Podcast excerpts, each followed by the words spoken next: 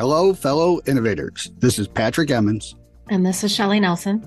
Welcome to the Innovation and the Digital Enterprise Podcast, where we interview successful visionaries and leaders, giving you an insight into how they drive and support innovation within their organizations.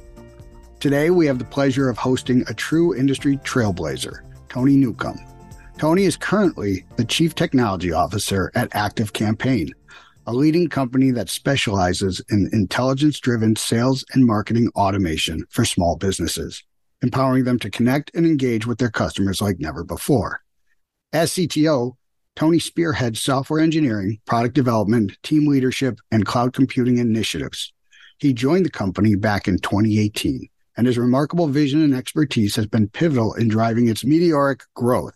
From humble beginnings with 50,000 customers and 275 employees, Tony played a key role in propelling ActiveCampaign to unprecedented heights with over 100,000 customers and a workforce of over 575 across four global offices by 2021. Tony's journey in the tech industry has been marked by a series of remarkable achievements and contributions to some of the biggest names in the field. Prior to joining ActiveCampaign, Tony held a crucial role as Senior Vice President of Engineering at Salesforce, where he led engineering teams for over four years.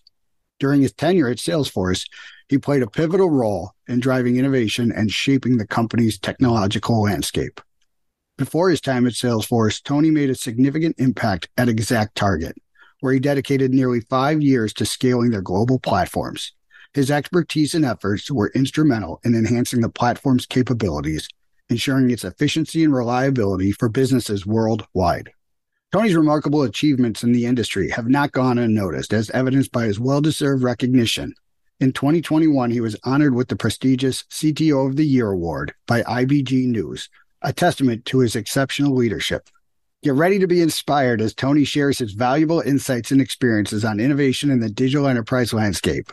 Please join us in welcoming Tony Newcome to our podcast. Welcome to the show, Tony. Thank you for having me. I'm excited to be here today. If you don't mind, can you share with our listeners a little bit more about your role at ActiveCampaign? Yeah, absolutely. My title is the Chief Technology Officer here at ActiveCampaign, and that really means I do whatever is necessary to help continue to move the business forward. And so, leading engineering teams, both from platform reliability, but then also product development. I've until very recently also led our product team. Our founder, Jason, is now taking on the product role, working as my partner there. So very exciting to see that transition. I've led other functions like compliance. I lead security. I'm operating as our chief information officer as well. So I lead all the corporate IT functions. So really anything technology, I broadly have responsibility for at ActiveCampaign. Awesome. Awesome. I know I covered a bit about your background, but I, I, we talked a little bit about your story previously. So do you mind sharing a little bit more about the details of some of the more interesting things that have led you to this role and to all this success? Yeah, I mean, it's kind of interesting because I think my journey is more about failure than success in in many ways. So awesome. Yeah, that's why we're here. that's why we're here. that's that's right. I I went to Purdue University, you know, back in the nineties. I thought 90s. you said you were starting with failure. I did. I did. Purdue's awesome. Well, I flunked out, so they. Oh they well, there we go. Take, take a semester off, and you know, it was really during that time I think that I learned that the margin between success and failure is very small. Mm. And even the the idea that somehow you go to college and all these great things happen kind of at that moment in my life just seemed like bs and so i started working at a gas station and i just had a very lucky kind of run there became a manager and just met some amazing humans that really didn't see their world scope growing beyond frankly working in a gas station and it opened my eyes up because they were perfectly capable of doing everything that everyone I was working with at Purdue was capable of doing. And so to me, it just helped me appreciate I really better not squander my opportunity to go to mm. college and the fact that I had a good foundation to believe there was something bigger in life that I could go and achieve. And so I did get back into school eventually and I did graduate and I did very well on the back half of my career there. But it was not an easy ride. I had really difficult time getting back into the computer technology program. They didn't want me. It was kind of a one and done deal. You flunked out, you were done, and ended up kind of talking to hundreds of people, it seemed like. And a professor pulled me aside on the last day of that first semester back and said, Tony, if you're really serious, you need to go to Purdue Statewide Technology. There's a loophole. Get your associate's degree there. They have to let you in to get your bachelor's degree on campus. He said you might not like the journey because it's going to add time to your tenure in college, but you can do this. And so I, that's what I ended up doing. And yes, it added like a couple of semesters to my overall time because I needed like two classes, but they offered one in the fall and one in the spring. So I was there for a full year to effectively get two course credits to get an associate's degree to take advantage of this opportunity. But it worked out really well for me. From there, I got my first job out of college as a consultant. I really thought that software consulting was going to be the thing for me. You know, the idea that you always get to work on new problems. You weren't going to get stuck in some corporate like basement. You were going to go and be a change agent. And I ended up doing that for nine years. Loved it. Had a great career there. I was very fortunate to work with people like Bill McCulley and Steve McNear and just some really big titans in that industry here in Indiana. And at some point decided I really I'm kind of tired of leading all of what I was doing at that company and really becoming a motor vehicle expert. I felt like I was getting pigeonholed into a domain. I thought maybe I should try something else. And I talked to my dad about it and I had this opportunity to be a software engineer again.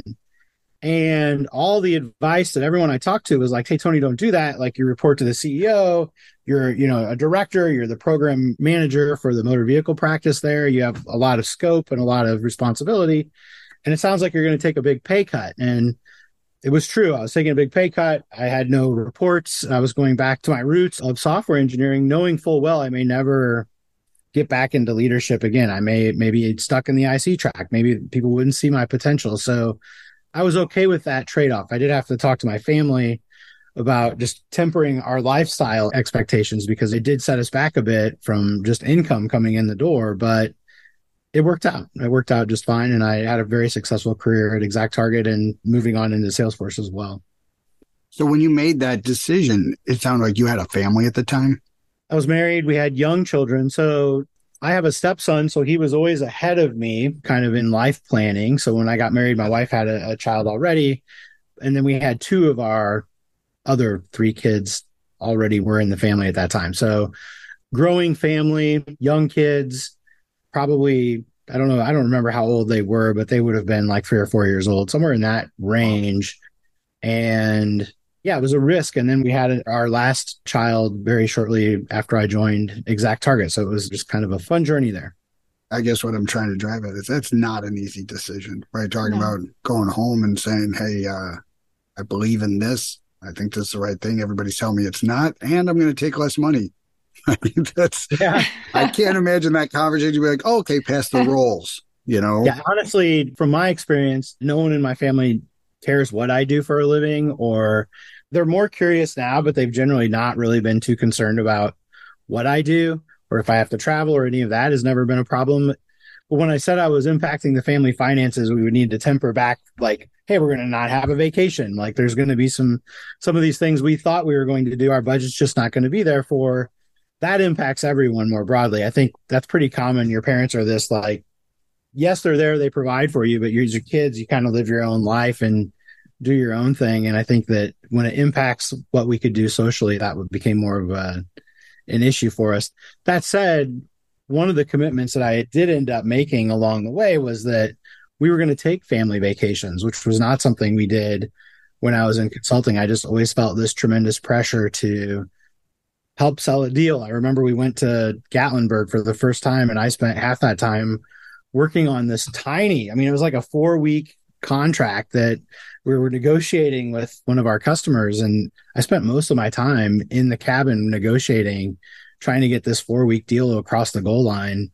And, you know, it just wasn't a good lifestyle for me at, at that time. So I think moving back into software engineer role to me was my path to be more available to my family. So it made a lot of sense to me. Oh, it's awesome. One of the things that we talked about before use this concept of balance versus integration. And one of those concepts is betting on yourself. And that's the pattern that this comes very clear in hearing your story and what we see professionally and what you've done post journey that you just shared. Could you explain that concept to our listeners that balance versus integration?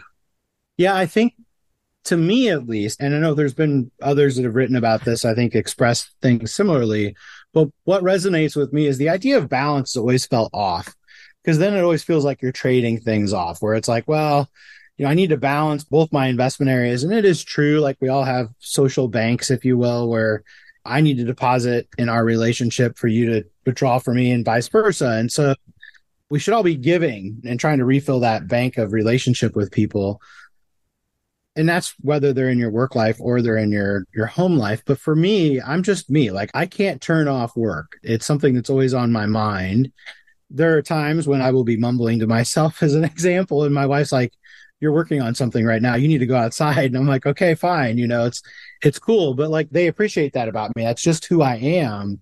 And to me, it's more integrated. So I've never really felt like I am trying to say, well, I'm not going to be working right now. I'm, I'm going to put that in, compartmentalize it. I'm just not that good at compartmentalization, I guess. I can't do that and say, well, I'm going to push this to the side. To me, it's all about integrating your life. And so doing things where I, I do have a commitment where we are going to have now COVID kind of messed this up, but we're going to mm-hmm. have, you know, family vacations. We're going to make time for that. I'm going to make it a priority to go out to dinner with my wife periodically and, and to go out with friends. And we are going to see concerts. I don't really like concerts, but I enjoy spending the time with my wife and our friends. So well, we're going to do that. And to me, it's all just making it all work together. I still will sometimes come home after the concert and read a proposal or inspect code or take a look at you know how's the system performing or follow up on a retro so i, I don't see that as a problem. I've never really seen that as an issue. I think that i've probably suffered from imposter syndrome as many of us do where i always feel like the next person in line is right there ready to take my seat. And so i i'm very happy to do the work that i think is necessary to ensure that doesn't happen. And i think that that's why I've been able to kind of have long tenured careers in the in the various roles that I've held. I'm now going on my sixth year here at ActiveCampaign in a very senior role, where the margin for there is no tolerance for not achieving, and so there you know there's been times where we've had to work as a leadership team till three or four in the morning, and I'm going to do that, and I, I don't see that as a problem. I just see that as this is just what it takes to be where we're at. It's just kind of what is necessary to do it and it feels very natural to me. I don't feel like my life is in somehow in conflict because I have a heavy workload and I have demands as a father as well. The concept that you brought up around imposter syndrome, Shelly, how many times is the guest here brought up imposter syndrome? 80% of the time. Totally. And I think it's inherent to agents of change, people who are trying to do things. They're pushing fast, they're moving fast, and inevitably there's something that undermines their confidence. They have a setback. And I have a great friend, Dan Sullivan, who talks about the gap in the gain. We focus too much on the gap of what we haven't accomplished. That's when the imposter syndrome takes over. But if you look back and you say, Oh my goodness, look at all I've done over the last six, nine, 12 months, you suddenly, you get back on track. So everybody gets imposter syndrome. The key is just like a good defensive back. What's your recovery time? right? The wide mm-hmm. receiver is going to lose you, right? Yeah. And so your recovery time is really what you're graded on. When I'm experiencing it, the best advice I had from this, this was, I'll credit my dad. He was an executive as well. And I was just very fortunate to have him as a mentor. I still have him as a mentor. But when I was younger, he, he would always tell me, Tony, you know, I'd say, well, this can't be done, right? Like I'm struggling with something, whether it was schoolwork or whatever. I said, this can't be done. And he'd say, well, do you mean it can't be done or do you mean you're not quite sure how to do it and those are very distinctly different concepts. And he said i actually think anything can be done. It's just a matter of whether or not you can currently see the path to do it. And he said in those moments think of somebody who you believe could do the job. So like you might be sitting there saying well i can't do this but i'm sure so and so would be able to do this. If only they were here. Then ask yourself well what would they do if they were here? And then go try it right? So a, a, definitive bias to action i think is necessary to just go try something. Like you always hear about like the cliches of well half of success is trying and and you know you just get stuck in analysis paralysis. In a lot of ways it's true because you'll make that attempt and all of a sudden you'll learn something or learn why that's maybe not the right way to go. The other thing that I've done many times, and probably some of the folks listening will recognize this, I will call people that I think would maybe know the answer and I will just say, Hey, sorry to bother you. And this is where I've invested time in them. So they pick up the phone. I don't just use them to you know, get answers. I, I invest time as just humans to be there for them too. And I'll just ask them straight up, what would you do in a situation like this? And I won't share like necessarily details of what I'm dealing with, but mm-hmm. enough to give them context to help me form my plan. And I think that well, call that a mentor, whatever you want to call it. I don't really go around saying, Hey, will you mentor me? I've had, I find that to be an awkward exchange, but I think that just the circle you keep should be filled with folks that you want to invest time with them. And then in turn, know that they'll be there for you as well. I think that's really important. That's awesome. I think you covered my earlier question, Tony. I was going to ask, you know, it seems inherent in your DNA, just your work ethic and your constant strive to win. So I was going to ask if you had any great mentors in your life or people that you aspire to be like. And it sounds like your dad is that person. So that is incredible.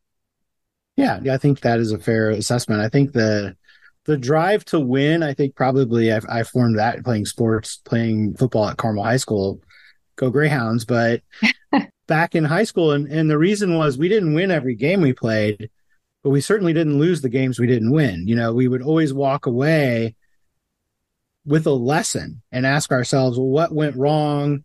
What can we take away from this? What could we have done differently to have a better outcome? And I think that that just kind of relentless pursuit of no, we can achieve better than what we just did. This performance does not mean we are losers. It just means we happen to lose today. And I think that you've got to find that resilience somewhere. And so for me, I think sports does a great job of building resilience. You know, I, I my body breaks down over the years. I, I don't play sports anymore, but those fundamental, I think, just lessons that you learn, especially in a competitive school, really make a big difference, I think. I'm going to make some assumptions here that you probably share all your failures with your team. So you've probably built that trust and allowed them to fail fast and they feel that it's okay if they make a mistake.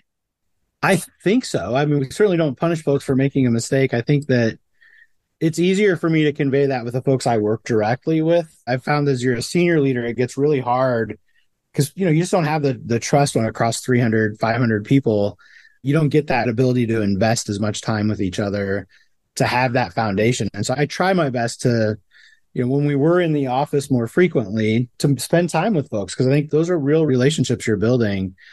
And not spend time with them like solving a problem or like expecting their work, but just talking with them so that then when there is something that I'm curious about or that they're struggling with, I can pick up the phone and they know that I'm really showing up to offer advice or offer support and not show up to hold them accountable, which is, you know, when you're a senior leader, I think people always just assume you're the boss, and so there's some kind of a problem. Mm-hmm. Like when you're when you're showing up and and things need filtered before you you hear it and that sort of thing. But I think you've really got to work hard to invest in those relationships with your team so that they will open up to you and that they will feel comfortable sharing. And and over time, for me at least, I see more and more and more people willing to open up and share their thoughts or reaching out to me and saying, Hey, I just want to make you aware of this. Like, I appreciate that so much because there's a finite amount of time in a day. If there's a fire somewhere in the organization, I will miss it if I don't have folks that are willing to raise their hand and say, Hey, I know something doesn't seem right. I need help.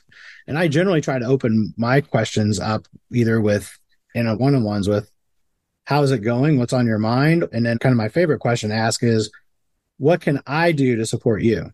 And I think that a lot of times leaders are not, I think, offering that support and, and really should. Well, I'm so curious. I think you nailed it because employee net promoter scores, they say that the two questions that move the dial the biggest are does your manager care about you personally? And the other one is, has your manager thanked you in the last seven days? So those are usually the two questions again that'll move the needle on those scores. And so it sounds like your approach is exactly that. So I think we can all learn a lot from your leadership style. Yeah, it's cool to me to see the number of folks that have worked with across multiple companies, you know, that were willing to work with me again. In some cases, I'll work on their teams. In other cases, they'll work on my team. I always think that's a, a true testament of just doing good things together. I also think that that question that you ask, that's a tough one because uh, when you're a senior executive, you're not your team's manager in a lot of cases. Like, you know, your front line, the engineers that are out there engineering every day, only one of those folks reports to me, right? And mm-hmm. so everyone else has somebody else who's their manager. And so then it's really how do you build those skills into your managers so that they know that look like yes you're accountable to these outcomes and it's stressful and i'm aware of that like it is not always an easy ride to be in hyper growth saas it's a competitive industry we have to pivot hard we have to change things quickly there's a lot of turmoil that that creates and yet we can survive and thrive through that but it does take effort and it does take very conscious effort on how do we treat each other as people and i think that's something that is always kind of top of mind for me as we're looking to build a team. It's very important as you're scaling out that everyone that you bring into your leadership team to support you through that is on the same page and trying to operate the same way. Is there something that you've found to be successful to encourage? I mean, we all know uh, promoting people with a technical background that generally underinvested in leadership or management skills, and then moving to that more advanced servant leadership mentality of appreciation. Is there something that you've done that you think has been really impactful? You know, I think that's a good question. I don't think there's like any one thing. Everyone's a little different and every circumstance is a little different. I think that I've certainly allowed folks to enter leadership and then pull back out of leadership and go back into an IC path if they so choose. So I think that's important because you can often lose your best talent by promoting them into a, an EM role or a manager role. And then they don't really like the manager stuff and they, they have to maybe deal with somebody who's having personal problems or they're having work problems and they're not performing. And then they get really stressed out because they think they're, it's reflection of them. And it's like, look, like maybe you don't like leading, you know, and that's okay. I think that don't get stuck though, because then that's where you end up, I think, with folks that burn out and burnout to me is just when you can't change your internal talking track to yourself. If you're tearing yourself down, you're tearing your work down, that's burnout, but like that's your internal. That doesn't mean that somebody else sitting in your seat would burn out. It's not necessarily your external circumstance. It's how you're reacting to it that leads to it. And there's many reasons why, but I think a lot of it is you get stuck in a role you just don't want to be in. And so then you, mm-hmm. you start telling yourself all these stories why everybody around you is causing you to fail when in fact you're just misaligned to what your passion really is. And I think to me, that's what I always try to just coach folks through. And some people leave and, and go do something else. Other times we switch roles. Other times they do just fine. So I think it's just a matter of the person and what they ought to be doing for themselves. And I think I'm not one who gets upset when I see people leave necessarily the organization. I think a good organization builds talent and delivers it into the world. Obviously, I want I want talent to stay, but the reality is, people will grow occasionally and they'll be ready for the next level. We might not have it yet. And so they have two choices wait or go and explore that. And I'm very happy to help them along the way. And I think for me, always staying true to the person, irrespective of that circumstance, is, is paid off in the long run. That's awesome. A good friend of Shelly and I, he's got a phrase that I love. We're not all retiring together, right? We're all on different paths, you know? So some people stay, some people go, and right time, right place, and maybe you'll see them again, right? Uh, and I think your your philosophy, it's uh, something Shelly and I discuss a lot, is the the giving, right? The constantly giving.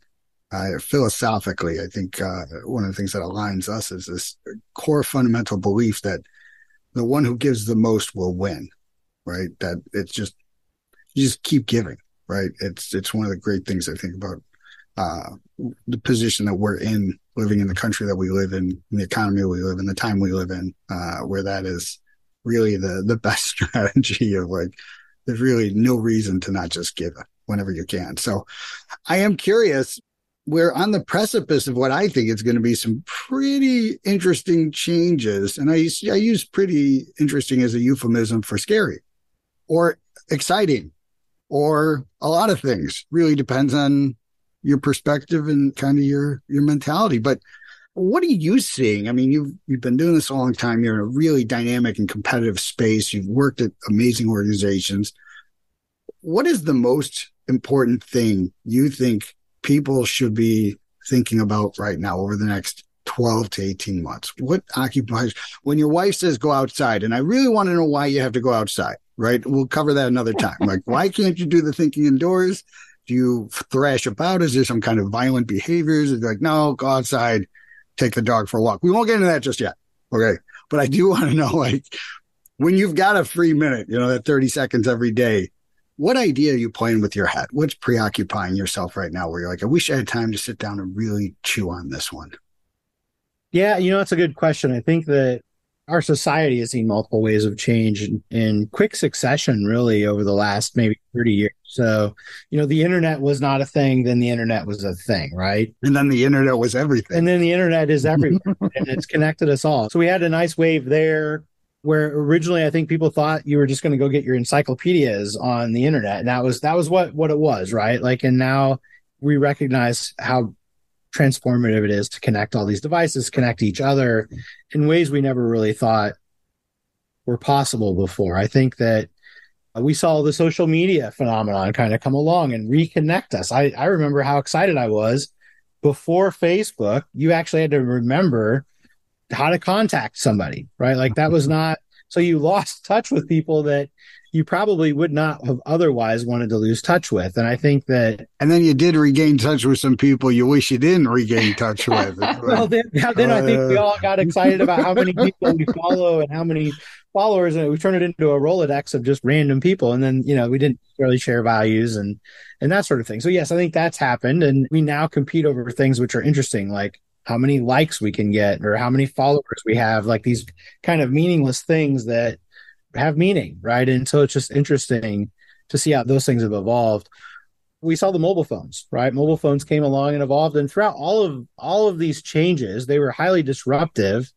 100% of the time, we were okay. Like I don't know if I feel okay. I don't know if you feel okay, but I I feel okay. I don't like some of the way I've seen like I think interpersonal relationships erode a bit. I think the internet is not a friendly place in in a lot of ways because everyone's anonymous and they're not necessarily kind. And I think the written word is never as strong as interpersonal communication of just sitting down and talking with folks. So I think that there's a lot of divisiveness that I think just happens because of the medium of communication that we're choosing there. But now we have AI coming onto the scene. And I think that we're in the hype phase a little bit here where everybody's I don't know about everybody, but many people are feeling a little doomy and gloomy, like, oh my goodness, they're going to take over everything. There's no room for people that create things anymore because we'll just use generative AI.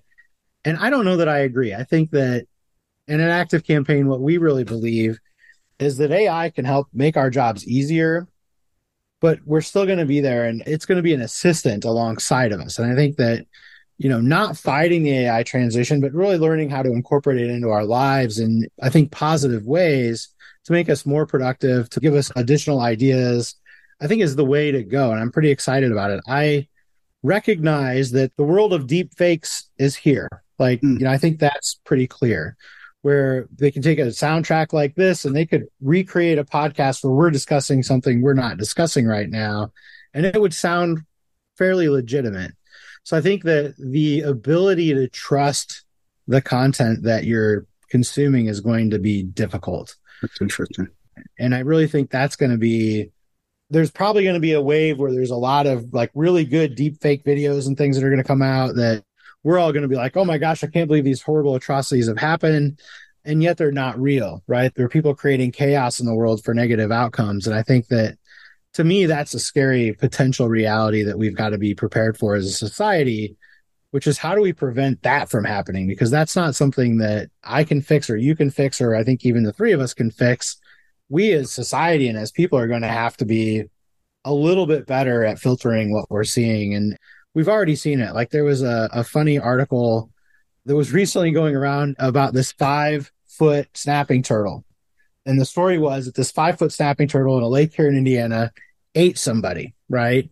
And everyone's like, "Oh my god, this this five foot snapping turtle." I mean, it, I had somebody text it to me and I was like, there's no way there was a five foot snapping turtle. Have you ever heard of such a thing? Like, that's not real. That could eat a person. How slow are you? well, that turtles are pretty nasty, but they're they're not five foot big and and eating people, at least around here. So that's not even a deep fake. That was just fake news. And I think that there's been so much fake news and, you know, the onion started it all where it seemed like in a lot of ways where there were like these semi-believable articles, but you knew oh, it was yeah. the onion. Yeah. Uh, now you see it on social media where people are sharing memes that people are buying into and believing, and it's completely false. And so I think that we've got a potential reality where that's a lot worse. And that's been, I don't know that I have an answer there, but I think somebody needs to solve that problem because I, I do think the authenticity of content is going to be something that we really need to pay attention to. It's interesting. I see, and the thing when you say that the deep fakes, right? Like uh, these articles and these news and all this, like for a lot of people, there's a lot of skepticism and a lot of people, you know, even like way back when early days internet, right? Snopes came out pretty quick, and that was a really good solve for a lot of the the more mass distortions of truth, right? I don't think there's as much confidence in some of the other things that have evolved since, but I'm wondering if the deep fakes might represent the heat death of social media a little bit because there won't be any trust, right? Like there's still trust, but it's diminishing. And would that lead potentially to more of a, a stabilized news source like what you know, when, when we used to read newspapers and things like that. I don't know. I'm hearing you. I don't know if it's all bad potentially, because you might get to a point of like, it's all noise, right? Like it's just so overwhelmed with noise that like you stop looking that's an optimistic view. And I don't know if like the, cause like you said, our first phones, you just used to call people, right? And now we've got everybody's got something sewn to their hand all the time. And like the kids, their first move is Snapchat or getting on a video game to, to connect with their friends, which again, you know, I don't think it's a terrible idea, but if it's all you're doing, I think it's, it's pretty unhealthy, but it's interesting to think how much of that's going to impact us with with continuation of that. One of the biggest challenges I have with athletics today is that like I think the 90% of value that I got of playing sports with kids in the neighborhood was you had to argue and come up with your own rules. There wasn't a referee and adults monitoring and managing the game. So like I think that's part of where the loss of like healthy debate of like I'm safe, no you're not, I hate you, I want to fight your brother that was like 90% of how every game ended, right? And I learned some pretty good skills for business of like, hey, do I really need this goal? No. All right, I'm going to give this one up, but I'm going to recall this later on, right? If I need a call to go my way, right? But I, I do think like so we're we're not helping these kids learn how to do healthy conflict from their first moments playing any kind of sports. They've got a referee, right? And so a couple of kids in the neighborhood playing baseball, and I went way younger, and I think I was just out of college, and I asked just for fun, I said, "You guys mind if I play all time outfield?" And then they asked me like halfway through the game of like, "Hey, uh, Pat, is this guy safe or out?" I'm like, "No way, man. That's like that's the real sport. The rest of this stuff is what we do, but like you got to figure out how to argue and negotiate and and collaborate. That's and I think that's one of the biggest challenges of kids today is that they're not given any of that practice early on in life. Well, certainly for the last few years where students weren't even allowed to go into the classroom and they were working, you know, independently at home, I think there's this kind of cohort of people that are entering the workforce or entering college or entering the next set of their educational journey where they didn't even have the classroom socialization of what does it mean to be appropriately seated and mm-hmm. not, yeah. you know, fidgeting or looking at something else or doing all of the things that folks were probably doing. And so I think that there's a challenge there. I think that the idea of is recess important? Is recess not important? Is physical education important? Is it not? I think it does build a lot of what you're talking about, where you learned a lot on the playground and how to interact with others. That was really the only place you really had that was under structured or unstructured, where you were all together and you had to figure it out. And so you knew and you figured it out because you knew like gosh if i go up there and tom's on the slide he's going to push me. So i'm probably not going to go up there when tom's on the slide. But if bill's there and i go up there and tom's there well i know bill's got my back and tom's not going to mess with the two of us right? And so it's just that's right it's just those things. And i think that you learn to kind of how do i fit in society and how do i coexist peacefully without just demanding my way? Because if i just showed up and said this is the way it's going to be. It's my way or the highway then there'd be nobody playing with me on the playground right? And i think that perhaps you lose some of that when you're only on digital forums and playing video games and that sort of thing. But it seems to me that my youngest child, he's 15 now, but he's been much better adjusted at like he's going to the gym and his buddies are working out and and they go out and they do do things together. They'll play basketball and they'll do those things. So I have observed that at least with our children, our oldest, my stepson, kind of avoided a lot of this. And I think my next two were kind of there at the heart of like I can't really go anywhere without my daughter taking Instagram photos of herself. and I think that's just very different. So but it does seem like the world changes and, and these things phase in and phase out and what people value is going to change over time too. Absolutely. Well and i think that's that's a great point. I i think obviously i think we could go for at least another four or five days straight. I don't know if you're up for that. Apparently you'll work till three in the morning so we can keep you up for a while if you're open to it. But uh on rare occasions that's not an every day very clear awesome well uh Tony, thank you so much for taking the time and participating and being on the podcast today. Really appreciate it.